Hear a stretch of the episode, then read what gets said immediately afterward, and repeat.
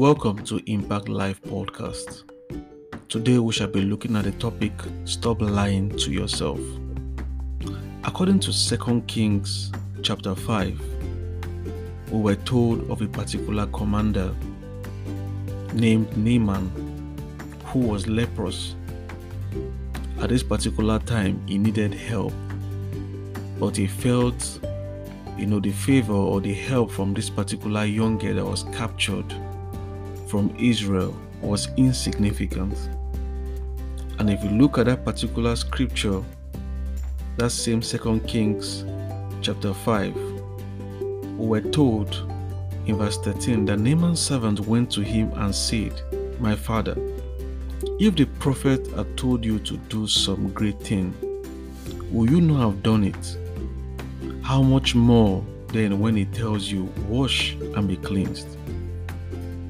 And in verse 14, we're told that so he went down and dipped himself in the Jordan River seven times, as the man of God had told him, and his flesh was restored and became clean like that of a young boy.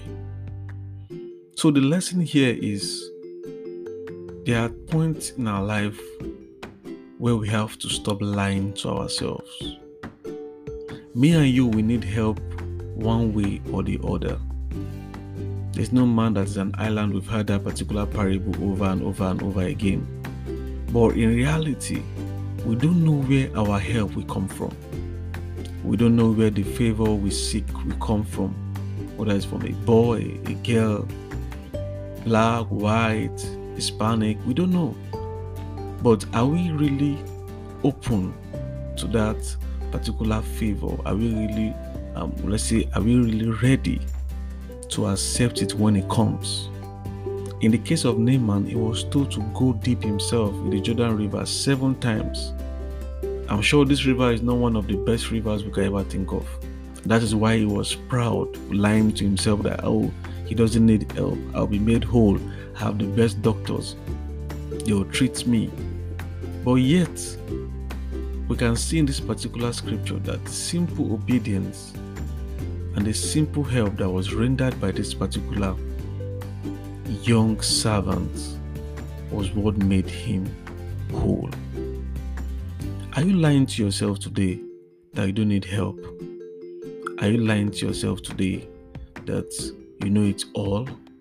Are you lying to yourself today that you don't even need God's forgiveness or you don't need correction from anybody or you don't need support from anybody?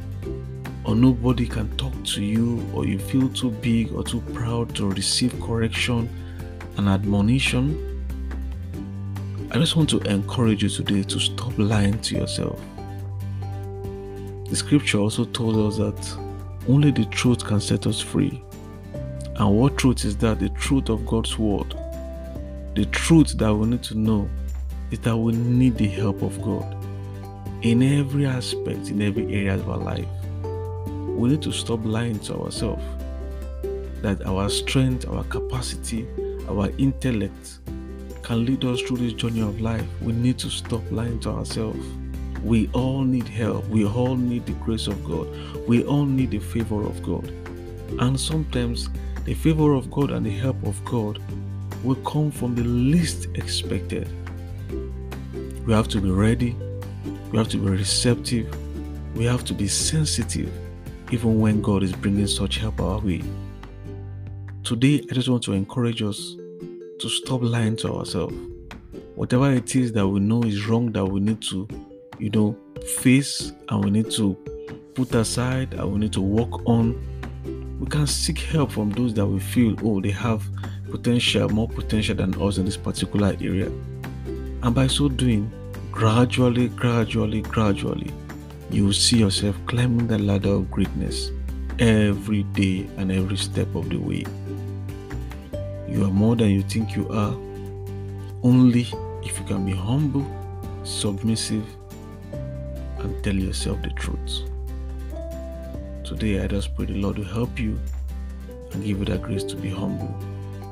Have a lovely day. God bless you.